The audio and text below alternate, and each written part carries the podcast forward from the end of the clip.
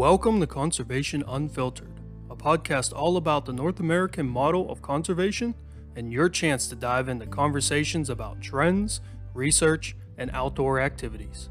It's time to get wild with the 2021 Conservation Media Award winning host, Jason Creighton.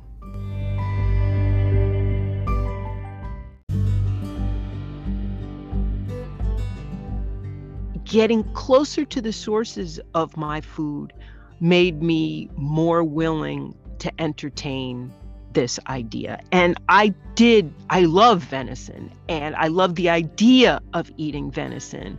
And I didn't like the idea that I wasn't going to do it just because I was a sissy. Welcome back to another episode of the Conservation Unfiltered podcast presented by Conserve the Wild. I'm your host, Jason Creighton, and this is episode number 123 to boldly grow as a new and eco friendly hunter. This week, I'm going to be talking with Tamar Haspel about her new experiences in trying to live eco friendly. Tamar is a columnist for the Washington Post and author of a new book, To Boldly Grow Finding Joy, Adventure, and Dinner in Your Own Backyard. We're going to be talking about how her experiences in trying to live and eat a more eco friendly lifestyle, and some pros and cons, and some things that came up in that process. It's going to include trying to grow a garden, hunting, and the joys and frustrations that each provide. So let's dive right in with Tamar.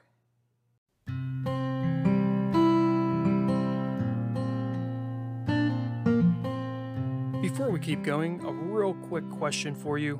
Are you concerned with urban sprawl?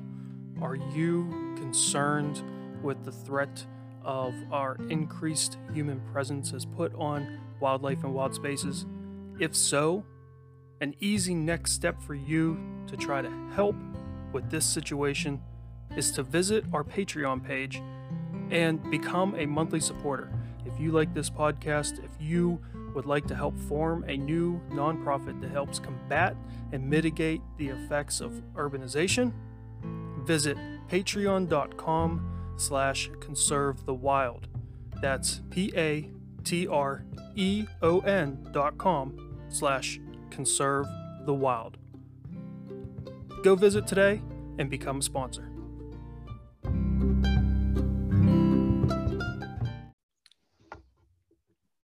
Joining us today, as you heard in the introduction, Tamar Haspel. Tamar, how are you doing today? I am just fine. I'm locked in my closet trying to pretend there isn't a storm outside while I talk to you and try and, you know, keep the noise of things blowing around off the podcast. And I know I appreciate it. I'm sure that the uh, listeners appreciate that as well. Um, so, the reason why I invited you on the podcast is uh, because you are, uh, by definition, a adult onset hunter, and mm-hmm. uh, you have a very interesting take as far as how you uh, want to gather your food. So, uh, and have that sort of connection with what you eat, which is something that I feel like the vast majority of people in our country don't think about. There's a very big disconnect. So what is what was that first initial interest or why do you have an interest in sort of this hunter gatherer lifestyle of procuring your own food not from the grocery store? Well, it all started when my husband and I uh, moved from the Upper West Side of Manhattan to a very small house on two wooded acres in the wilds of Cape Cod. And it started not with any kind of ideological commitment or any kind of drive. It's just that we looked around and I, you know, I was a food writer and I thought, well, okay, well, what can we do here that we can't do on Cape Cod and in New York? And the answer was all kinds of stuff. And so I started doing it just because it was interesting. And so, of course, we planted a garden. Um, and then from there, we built a chicken coop and we started having laying hens. We did a bunch of foraging because we live on Cape Cod. We have world class fish, and my husband grew up fishing, so I started to learn to fish.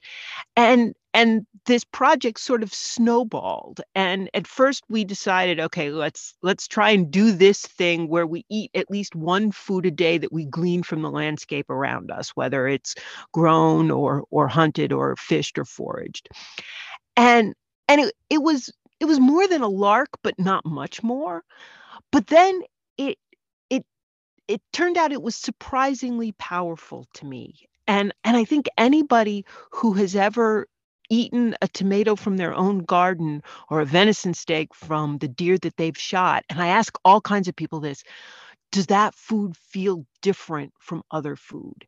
And everybody says that it does.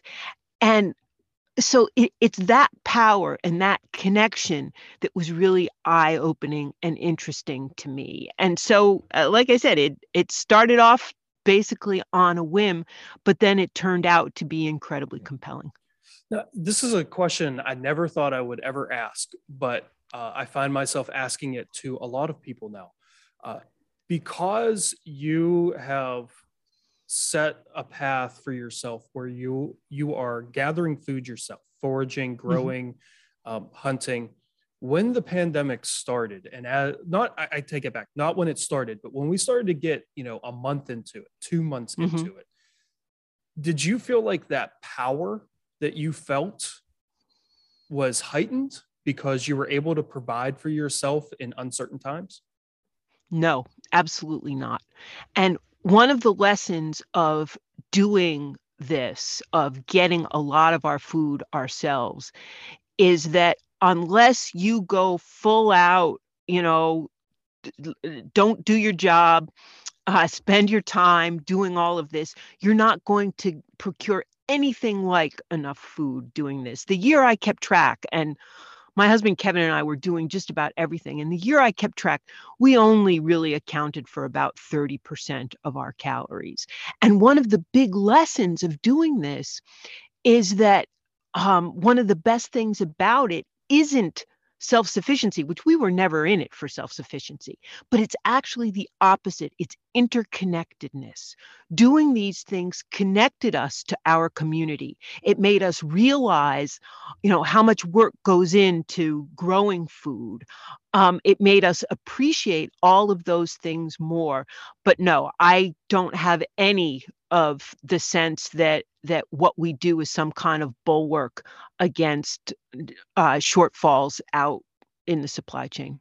Okay, and I know a, that's different. it's different for other people, but for me, that's the answer. No, that that's a very interesting take on it. Um, because I mean, I know personally, uh, whenever people start talking about like shortages of meat in the grocery stores, and, and we're hitting that again now, and, and crazy prices, like I felt less anxiety because I know mm-hmm. I have a mm-hmm. freezer full of venison and mm-hmm. pheasants and you know different things that, that I can pull from.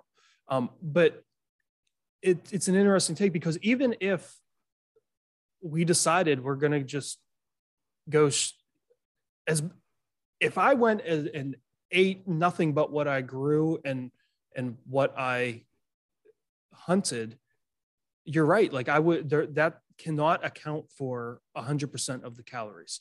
Um, Not so, even close. No. So while I do feel a little bit better with the aspect that I can provide for the family, I, mm-hmm. it is a good it is a good reminder that, like you said, unless you quit your job and go full force, you're not going to fully sustain yourself. Um, so that interconnectedness is definitely you know it's something that I feel uh, you know with that. So that that's a very interesting take that that I don't hear much, um, but it's a very valid point um, that I think I'm, gl- I'm very glad that you brought that up.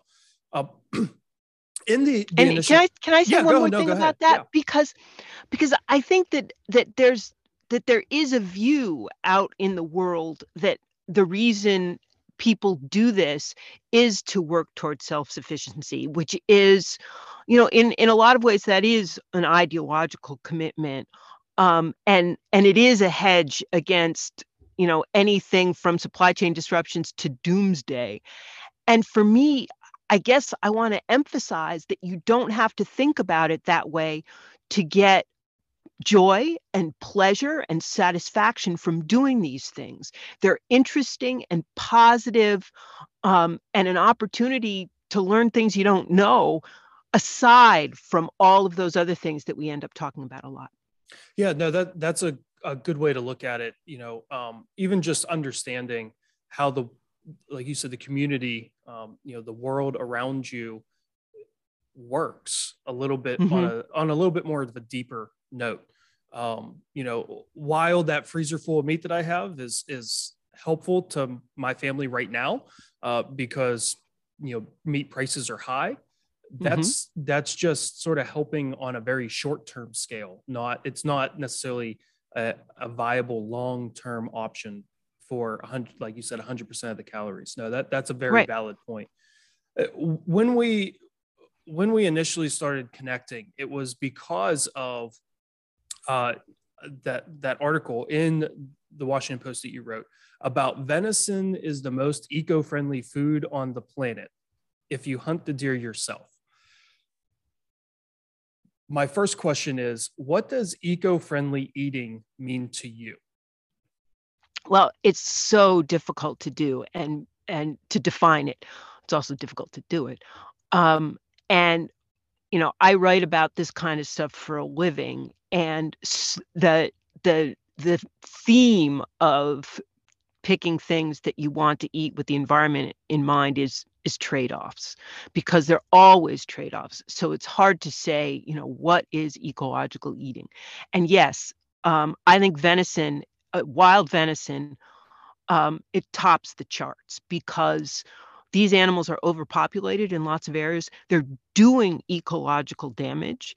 They're also ruminants, which means that they are uh, they're emitting methane as they digest their food.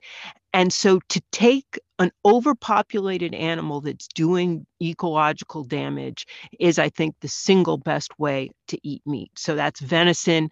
It's also feral pigs, um, uh, Canada geese there uh, there are also some fish that are that have become uh, overpopulated in certain areas and are threatening the ecosystems there and i think that is the number one ecological way to eat but there you know there are other ways too and and you know people's eyes glaze over when you start talking about well it's really staple crops that can be grown with the most limited amount of impact to the environment. So it's it's uh, tubers like potatoes and sweet potatoes it's legumes uh, like um, uh, uh, chickpeas and dry beans. It's whole grains like wheats and oats and, and barley. Um, and so those two things top the list of uh, of eating ecologically and and you know some of the things that people automatically associate with food that's good for people and planet is vegetables and that's not really true because those are those actually are very resource intensive yeah it, it's uh, very enlightening whenever uh, to me whenever I talk to someone that has decided to grow like their first tomato plant. Uh, there's a lot of water that's necessary there. Uh, if you are not checking that tomato plant multiple times a day for tomato bugs and and things of that nature, then you need to be spraying it with pesticides. Um, it uses a lot of nutrients out of the soil. So once you start getting into your, you know, third and fourth year of planting a tomato plant in the same spot, if you're not, you know, re, you know, using fertilizers uh, or compost. The hornworms get there. yep, it's it, it is very um, labor intensive for vegetables. So uh, that's a however. I, I don't want to discourage people from doing it because, and this is the whole thing about, okay, well, why are you doing this? If you're doing it you know because you want to minimize your your carbon footprint or your environmental impact you know that's one kind of goal and it's actually difficult to do that gardening. There's there are some things that you can grow and some things that you can do and it matters if you are skilled it matters if you have good soil we happen not to. You know all it takes is a couple extra trips in the to the garden store with my f250 and you know i've blown my carbon budget for for my garden and but that's why it's so important to talk about the other reasons to do it um, the the joy, the exercise, the learning new things, the the ability to show a kid where food comes from. These things all really matter and they're more of the reasons that I'm doing it. Now, I have to I have to bring up this point just because you hear it a lot. Um, the people that talk about wanting to be eco-friendly or um, people want to talk about uh, where their food comes from and, and that take that sort of moral that try to take the moral high ground oftentimes will uh, say that eating a vegan diet is the only way to really mm-hmm. be eco-friendly and and they take as i said this moral high ground you've taken a different approach uh, why mm-hmm. is that well I, you know I i have to say that i admire a commitment to a vegan diet because i mean one of the reasons we're in this situation where so much of the food we grow whether it's you know animals in confined spaces or you know it's it's huge swaths of of corn and soy with nutrient runoff into our waters a lot of this happened because of the way the path that industrialized agriculture took in this country. And so there are ecological impacts.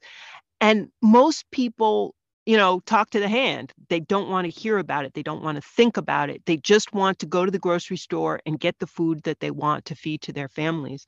And so I am not a vegan. Um, I I don't think that the the commitment to veganism fits my values, but I admire a principled stand. And so I am I am a hundred percent you know supportive of people who want to eat better for the planet by eliminating meat. And I think most of that commitment comes from um, an objection to the way that most animals are raised in this country. And I have had people who are vegan come to my house and be willing to eat the eggs from my chickens, the venison from the deer that I harvested in Virginia, um, the pork from the pigs that we raised. Um, and I think that often we don't talk so much about that aspect of veganism. And I know that vegans, especially to hunters, can be extremely confrontational, as hunters can to vegans. And I would love to see that conversation ratchet down and be a little more constructive because I I have respect all around. Yeah, I agree with that 100% because oftentimes, uh, you know, I have a neighbor uh, that is vegan and so we've we've had this conversation many times you know myself as a hunter her as a vegan and it turns out that we actually we've made our life choices myself as a hunter and her becoming vegan for the same reasons because we don't like the industrial food complex we don't like the mm-hmm. way that livestock are raised in an industrial way uh, so she is, you know, she now has chickens that she'll eat those eggs. Um, she has eaten some of the venison that I've prepared. Um, and, you know, we actually have very similar goals and, and thought processes in that. And I find that that's more commonly the case than what the two extremes want to admit. And I, I think you're totally right about that. And, uh, you know, I'm going to go full out kumbaya on you here because I think that food in our polarized, poisonous, public uh, discourse is a uniter. And, you know, I think that especially meat and and and hunting because as you say I think a lot of hunters hunt for the same reasons that a lot of vegans veg. And and I think we should be having that conversation, especially since, and let's call it as we see it, hunters tend to lean right, vegans tend to lean left. And here's this area that we can agree on. Why can't we talk about that in a way that is mutually supportive and respectful and maybe try and establish some common ground? And like, so I, I I write for one of these elite coastal news uh, newspapers, the Washington Post, and let's face it, everything about me screams New York Jew. and when I go into the heartland and I talk to farmers, sometimes standing out in a cornfield, most of these people are older, they're men, they're white, they tend to be right leaning, they often live in in communities that are very oriented around the church. And given the coverage that they've gotten in left leaning media, they have every reason to be trepidatious about this kind of meeting, as I do, because there's a gulf between us. Can we bridge this gulf? Can we talk about something constructive? Can we understand each other? And, you know, on my phone, I always have the picture of the last deer that I shot. And we can often talk about hunting because most farmers either do or they have people hunt on their land because deer are, are a threat to their crops. And if you can talk about hunting, you can talk about guns. And damn, if you can talk about guns, you can talk about anything. So I I, I really hope that this book is it well, it does. It makes the case for the kumbaya power of food. Yeah, and uh, you're really diving into the whole uh, aspect that I really try to live my life by, which is focus on what you have in common with other people. Don't focus mm-hmm. on what is different about you because it turns out that we have a lot more in common than than we want to necessarily admit. And the one thing that we always have in common is food. We all have to eat, right? Um, now we all have a little bit different tastes, but let's not focus on the fact that you know you like your food uh, super bland and I like my food super spicy instead, let's focus on what we maybe, you know, would agree upon uh, in that sort of food process. So when it came to to hunting, like and, and the book that you mentioned is, is to boldly grow, finding joy, adventure, and dinner in your own backyard. When did you make that decision that hunting is something that you would be willing to try? It was a slow process because um, I didn't grow up hunting. I didn't grow up in a household with guns. Um, when I married my husband, he had two shotguns because he shot trap and skeet. And I, when we lived in New York, I didn't even want them in the house. Um, and but when we moved to Cape Cod and I started doing all these food related projects, um, getting closer to the sources of my food made me more willing to entertain this idea. And I did, I love venison and I love the idea of eating venison. And I didn't like the idea that I wasn't going to do it just because I was a sissy. And so for my for, for my 47th birthday, I got a shotgun and a crew cut and I never looked back. And you know, I've grown my hair back out since then, but but I still have the shotgun, and I've since then, uh, you know, New York is a shotgun state, and so my first year was shot with a shotgun, but then I've since acquired my trusty Tikka 270, and that is my rifle of choice. And uh, I I haven't shot I probably shot a half dozen deer, not a whole lot. Um, and uh, and it's funny because the fact that it was so far out of my comfort zone was what made it satisfying. And, you know, I write for a living and I have worked for decades to try and be a better writer. But if you ask me for a skill that I'm proud of, well, I can shoot, field dress, and break down a deer. I, I love the I, I just love how you're you're putting all those words together and just explaining how and I can feel how proud you are that you've I learned am. this new skill. And that's one of the things that I love about introducing a new hunter. I grew up hunting. I grew up in a hunting family. Um, it's ingrained in my culture and and what I know. Uh, one of the things I love about bringing someone new into hunting is watching them get filled with that pride as they learn these new skills and realize that they can provide X number of meals for their family. And you know, you can tell they have a sense of accomplishment and that is a as much as i get super proud of myself whenever i shoot you know a nice buck or you know i planned a hunt and it came together uh, i have found as i've gotten older and matured as a hunter that i actually feel more pride when i'm able to help someone else you know acquire that food and, and acquire those new, new skills. Uh, in the book you mention that this wasn't super easy for you to harvest your first deer to kill your first deer. Um, i feel like a lot of non-hunters you know my coworkers uh, they all know i hunt. And I feel like until they really start talking to me a lot, they they think they have this picture in their mind that hunting is just you walk out your back door, there's a deer, you shoot it, right? Because they live in suburbia and there's deer in their backyard. That's not the case with hunting. Uh, so what was it like those first couple times you went out and you were not oh successful? jason it was brutal and i mean we live on cape cod that has maybe you know 20,000 hunters and seven deer. So you know we were the last to the party and there are places where you can hunt deer but the people who get them are the people who really know what they're doing and have been hunting here since they were kids. And you know we tried on cape cod and then we figured oh no we got to go someplace where there are more deer and fewer hunters. And excuse me. We tried a bunch of different places. We went to vermont we went to maine um, and it was really frustrating. And this happened over the course of four seasons. And then you know uh, we kind of realized okay especially if you're an inexperienced hunter, really your number one priority needs to be to go where there are a lot of deer.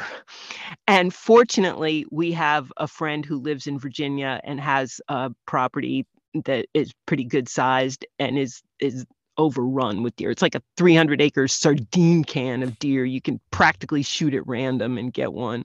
They're everywhere. And so once we started going there, then it, it's on the one hand, it's um, it changes the nature of hunting because it means you're not really a hunter; you're a harvester, and um, and yeah, I don't have the skills um, to make myself invisible in the woods, to be able to sneak up on a deer, to shoot it at long range. I am looking for a clean shot that I have absolute confidence in because I I hunt for the table. And um, and so yeah, if that means going someplace where you can sit in somebody's backyard because the deer are used to having people around, and you know the deer come in at dawn, and it's it's really just a matter of being careful to make sure that that that you get one. I'm actually more of a harvester than a genuine hunter. Um, and i have real respect for the people who are genuine hunters who have developed those skills um, but for me i've sort of found that the happy medium. You know uh, you mentioned you're mentioning you know sort of feeling like you're a harvester more than a hunter but i would argue that you you are a hunter because uh, as i got a little little preview of this uh, of your upcoming book um, you mentioned seeing deer and having them in the sights of your gun and yes. yet and yet not taking the shot because it didn't feel comfortable. You didn't have a clear shot. You weren't sure of the background behind the animal those are all things that hunters do. So i would argue that you are just as much of a hunter as someone like me that's spending you know a week long uh, trip on his property in archery season trying to harvest a mature buck. Um, you know well, I think that's very generous of you. no, but see, you're going through the same thought process that I am. Um, while everything leading up to you know maybe the spot that you're sitting, things like that might not be as in depth as what I'm thinking. The process in that moment that you're going through in your head is just as much of being a hunter as I am. Uh, so and, and those things they're so fundamental. Obviously, your number one concern is is this safe? Can I take this shot safely? And your number two concern is do I have confidence that this will take this animal down with one shot? Because every hunter's nightmare is having to track the wounded animal through the woods. And I am proud to say that every deer I have taken has dropped with one bullet. And I, that's not a testament to my skill. The great thing about modern firearms is that you they they go where you aim them and and you don't have to be particularly skilled but you have to be careful. And and so that's that's where i am. And i am i'm fascinated by the skills that real hunters have have developed. And and you know one of the one of the themes of the book is that um is that so many of these enterprises are things where experts can help you only so much and it's experience that really teaches you how to do these things well. And so you having grown up hunting have had this chance to develop skills that i probably won't ever develop because at this point i go to places where there are plentiful deer and i aim carefully and take home you know the doe for the table. Um, and but but i do get i think to your point some of the same satisfaction. I take the same care, and I think I get the same feeling. So, uh, with this, since you are a, a new hunter, what what has been? And, and I ask this partially because you put yourself out there. You talk to people that are not necessarily like yourself, um, mm-hmm. and just by the nature of trying new things, that's going to happen. What has the perception of more seasoned hunters been as far as accepting you or helping you or even just generally talking to you? Everybody has been generous and kind and helpful. And I have never met a hunter who has sneered or expressed disdain um, or kept me at arm's length. Uh, I feel like the hunting community, and you know, I think this is something that that might surprise people on the other end of, of the political spectrum.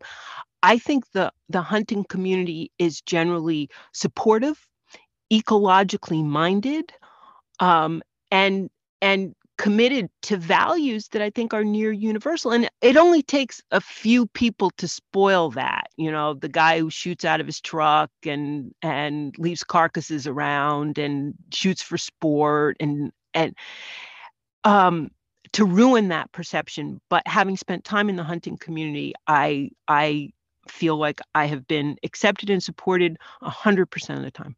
That's great to hear. Uh, you know, I try to um, extend that olive branch right to, to new hunters as a hunter because i want to be the person that is welcoming and is accepting of whoever wants to do the a similar activity that you know the same activity mm-hmm. i want to do um, i want to be that mod i want to model that behavior that i hope to see out there in the world so it's great for me to hear that you have been generally accepted and that you've you know had positive experiences with hunters because as you mentioned that's not always the public perception of hunters right like um, when you talk to non-hunters that you know uh, whenever if you would ask them what a hunter looks like uh, they're either going to explain Elmer Fudd because that's the cartoons I grew up with, uh, or you know the redneck good old boy with beer cans ro- rattling around in the back of their truck, you know, just sort of shooting all willy nilly.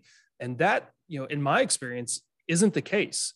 Um, you know, all the hunters that I know and interact with, like you said, we're very ecologically and conservation minded and safe.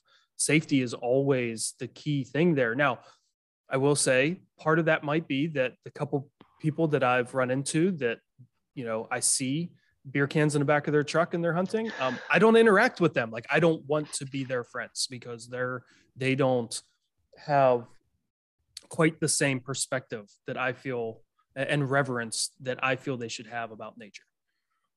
And you know, I'll always remember this lesson I got when it was one of the first years that I went to Virginia and and took a deer and it was the first time I was going to process it myself. I had taken it to a local processor before and um, there was a guy who was also hunting the same private land as I was.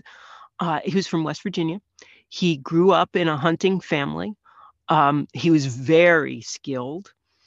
Uh, and we had this we had this deer and I had field dressed it and we had skinned it with the old you know ping pong the uh, uh, rock behind the and then we used the truck to take the skin off I, I got a video of that and um and I'm it it's getting dark and i'm trying to figure out how to to break this animal down and i've broken down other animals before but this was my first deer and he came over and he showed me just how easy it was to quarter a deer and it's really easy to do and i would have been there far into the night if he hadn't just come over and and helped me figure it out and show me, you know, exactly where to cut and how to get the ball joint to the rear legs and that the front legs aren't even attached really.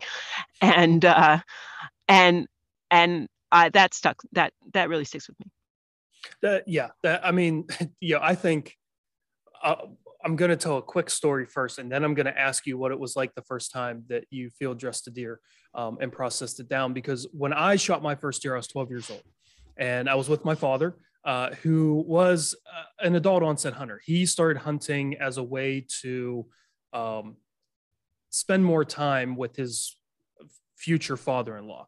Um, so, and back then, when you were a new hunter, experienced hunters said, "There's the woods." go hunt, right? Have um, at it. Yeah. Figure it out on your own. Where today it's more of a mentorship deal.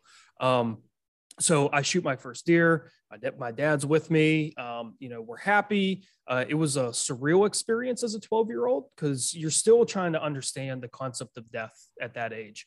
Um, mm-hmm. while you're excited, it's also like, well, you know, you actually did actually kill something. Um, so when we go to to start the field dressing, um, he said, and, and I do this with any new hunter that I'm with whenever they shoot a deer. He said, I will field dress the first deer. So, but then you're on your own after that. So pay attention mm-hmm. and watch.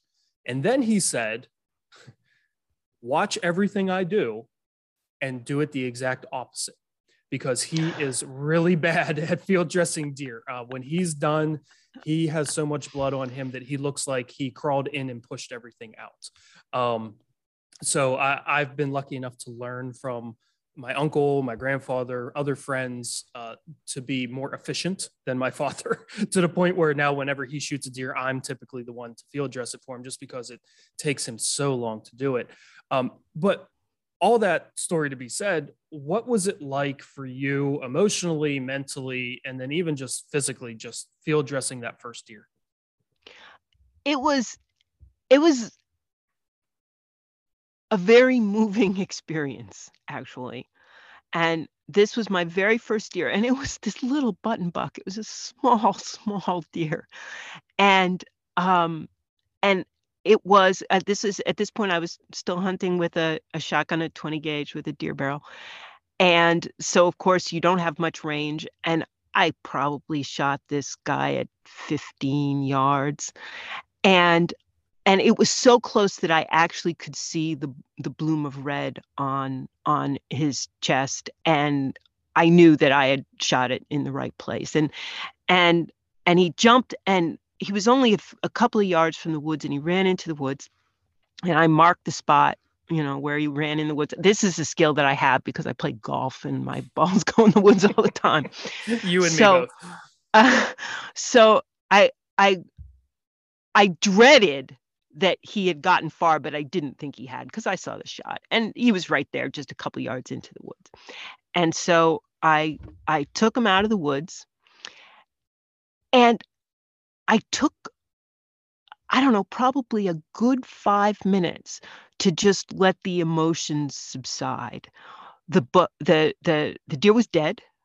Um, it was a clean shot, exactly where it was supposed to be. Miracle miracles. And and now I had to turn to the you know the job at hand and and um, I had a, a, knife and gloves and and you know I I've I'd broken down all kinds of birds and a few mammals and I knew that I mean I've been on YouTube which is where we all learn to field dress a deer these days and when you watch somebody who's experienced doing it, it's crazy because they can do it. How fast can you do it? It's like two minutes and they're done. Yeah, I mean, for me, um, I take a little extra care. I, I like to keep the the caul fat or the, the fat around the the mm-hmm. intestines. Mm-hmm. Um, I keep the heart, I keep the liver, right? Like so, I and I'm putting those in bags. Um, if I'm just doing like something super quick, uh, you know, for uh, a a friend or something, or like my grandfather, I'm just doing it real quick. Uh, I would say six to seven minutes. Yeah, that's really good. I can't tell you how long it took because like time stopped, and here I am trying to saw away it. You know, if you take all these tentative strokes, um, you end up dulling your knife, and then it gets even harder, and you don't have the courage to do the whole zip thing because you're afraid you're gonna puncture the bowel, and so I went really slowly, um, but I did it perfectly well and we did we saved the heart and the liver and uh and left the the guts for for the animals and i took that deer and down back down to the house on a tarp. It didn't weigh very much, so it was easy. And then this this is a was a deer that I took to the local processor. And so I I put the tarp in the truck, I put the deer on the tarp, and I drive it down to this local processor. And this is okay, this is the first deer I've ever shot. I pull in and there's a kid, he's maybe 18 or 19. I'm sure he's been hunting since he was 6. And he's working on this 10 point buck and I walk in, I say, "Oh, I have a little deer. Can can you take it?" And he says, "Absolutely." And he walks out with me to the truck, and we open the tailgate, and he looks at this little tiny deer lying in the in the bed, and he goes, "Nice truck." and I'm like, and it is a nice truck. It's an F two fifty diesel. It's an awesome truck.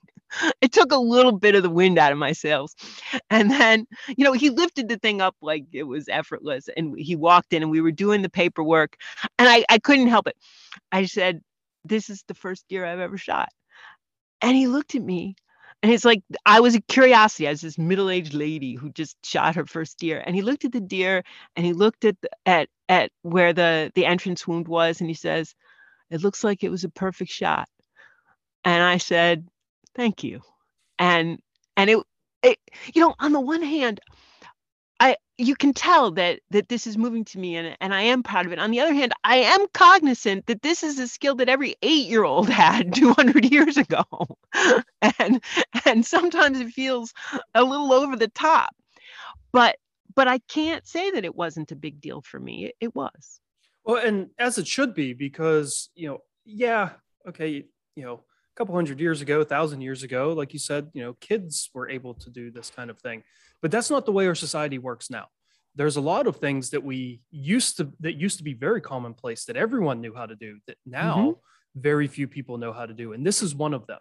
Uh, so there should be a, a moment of, of pride and, and uh, an aspect of feeling accomplishment uh, and being able to to do this skill.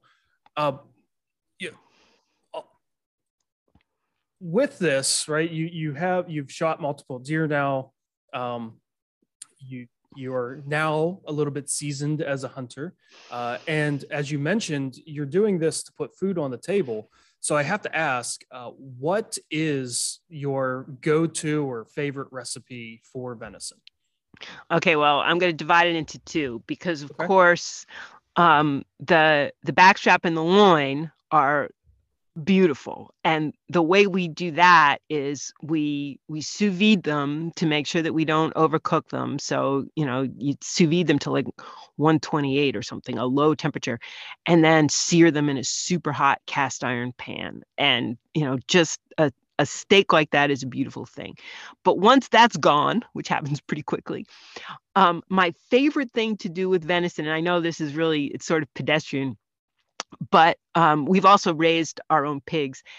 And to grind venison with pork fat and turn that into sausage is one of my favorite uses for venison. It's absolutely delicious. Uh, that that is those are both like two very uh, normal ways to to process yeah. venison. You know, and, and you know a lot of the audience here they're going to know that they've either had venison before or they are hunters. Um, you know, venison is very lean meat, so that mm-hmm. added mm-hmm. fat definitely is necessary. Um, the sous vide backstrap, uh, that is actually something I have just started doing in the last year or so, and the sous vide is awesome. Uh, for anyone that hasn't taken that um, you know that step in the cooking process you, you need to it really makes for some of the best especially in venison meat that you could possibly eat because you can just control the doneness so easily with that um, i would uh, to give you a little bit of advice and and for my favorite, favorite recipes um, and the audience is probably rolling their eyes because I talk about these two things all the time. Uh, my two favorite ways, at, excluding backstrap, uh, my two favorite ways to have venison is either uh, the neck roast, right? So you take a, a section of neck. Um, I typically, for a typical deer, uh, I'll cut the neck into two sections, uh, most of the time bone in. And uh, it's just a slow roast in a Dutch oven uh, at low heat, 180 to 200 degrees in the oven for six or eight hours. uh, with whatever kind of flavor profile you want to build in the the liquid that you're that you're cooking it in and it is fall off the bone super tender so flavorful. Uh, so that is one of my favorites. My second favorite that i just started doing recently in the last maybe four or five years um, is actually canning venison. So oh um, the, you have the, a pressure canner i take yes, it. Yes Yeah. so the i grew up in a family that uh, was very much uh, into canning vegetables. We have a huge garden, family garden uh, that four families now all participate in. Uh, so wow. we've, can, we've canned vegetables and, and very much, you know, because we take pride in that. Um, and so the first deer that I shoot uh, every year, it, I, I will process that down into roasts and steaks and, and things of that nature. Um, but the second deer, I will actually take the vast majority of that deer, everything but the neck roast and the backstrap and I will cube it up, every single part of it, and then I will can it. And wow. uh, I did that out of necessity the first time because mm-hmm. uh, I had a freezer full of, of venison that uh, decided to quit on me, and I lost a, a, deer and a half of venison, oh, which no. was terrible. Oh, that is terrible. Yes. So a coworker, as I was, you know, commiserating this with a coworker, and he said, "Well, start canning meat because that will never happen. Uh, so I tried it, and all it just makes for one of the easiest and most flavorful meals because all you have to do is take the take the meat and strain the liquid off to make a gravy. You put the mm-hmm. meat back in to warm it up. Um, sometimes I make a stroganoff with it. Sometimes it is you know like a hot roast beef but venison uh, sandwich, and it is super quick within 10 minutes, I have dinner ready to go. And it is. I'm taking this as a so dinner good. invitation. You know that. Listen, you are welcome anytime you want to come on down to Southwestern PA to the house. I have, uh, oh, probably 20 quart jars of venison that I will gladly share with you anytime. Wow. That's great.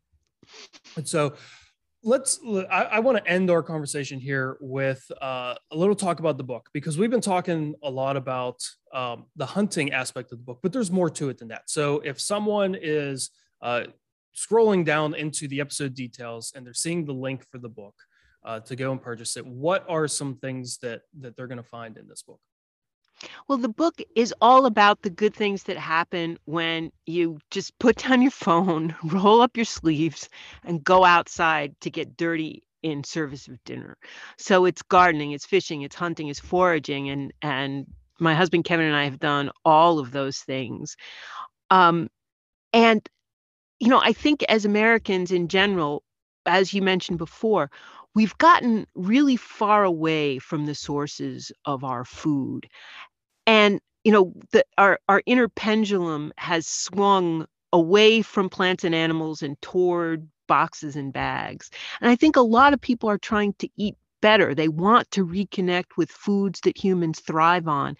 And i think that that doing these things is is a, a really powerful and visceral way to change your relationship with food. It certainly did mine. And and uh, as I said, every time I ask somebody who gets what we have taken to call firsthand food, does that food feel different? Everybody says yes.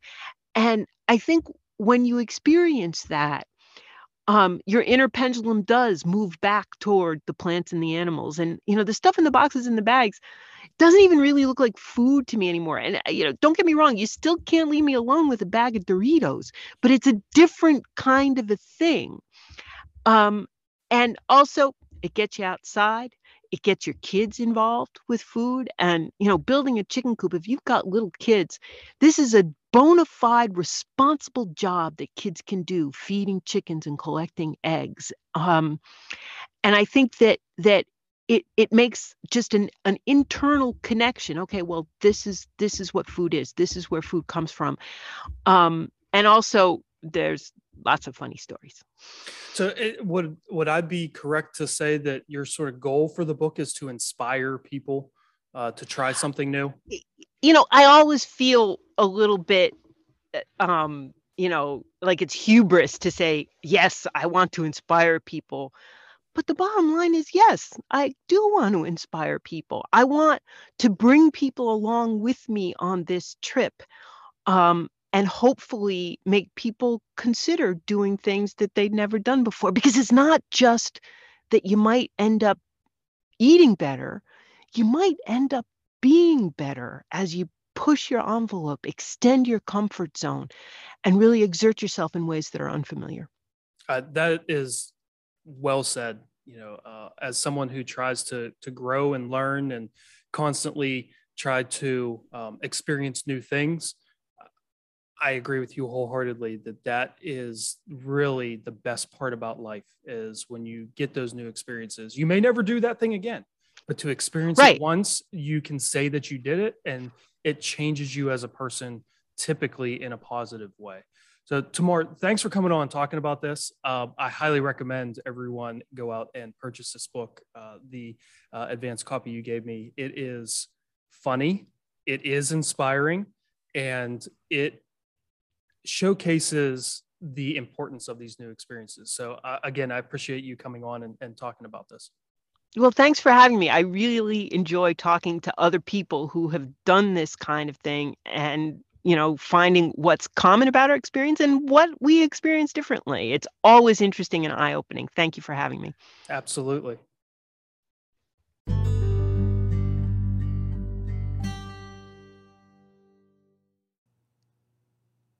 once again, that'll do it for another episode. Thank you for listening. And big thank you to Tamar for coming on to talk about her experiences. You know, it, it was refreshing to me to hear this person explain, you know, the highs and lows of gardening, of hunting.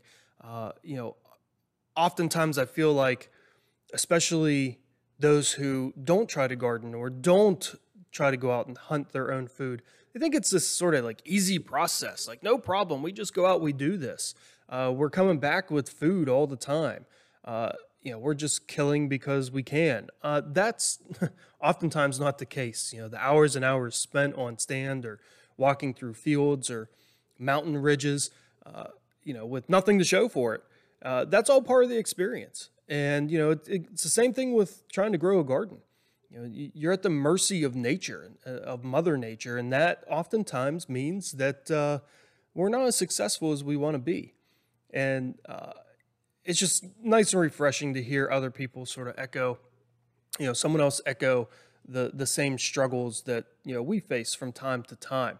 Uh, if you have a chance, go ahead and follow Tamar on Twitter. She's got some great stuff out there, and of course, you know, new uh, articles all the time being posted there. And then uh, if you have if you have an interest, which I think you really should, go and purchase her new book, To Boldly Grow. Uh, you can find it on Amazon. You can find it through her publisher. Just Google it. Google her name. Google the book, To Boldly Grow: Finding Joy, Adventure, and Dinner in Your Own Backyard. Uh, I think you'll enjoy it. I enjoyed it. It was. Uh, it's. She has some good storytelling in there and some good information. I, I think if you enjoyed this conversation, you're definitely going to enjoy the book. Next week, another great guest. Jo- join us then. And until then, get outside, take someone with you, and stay wild.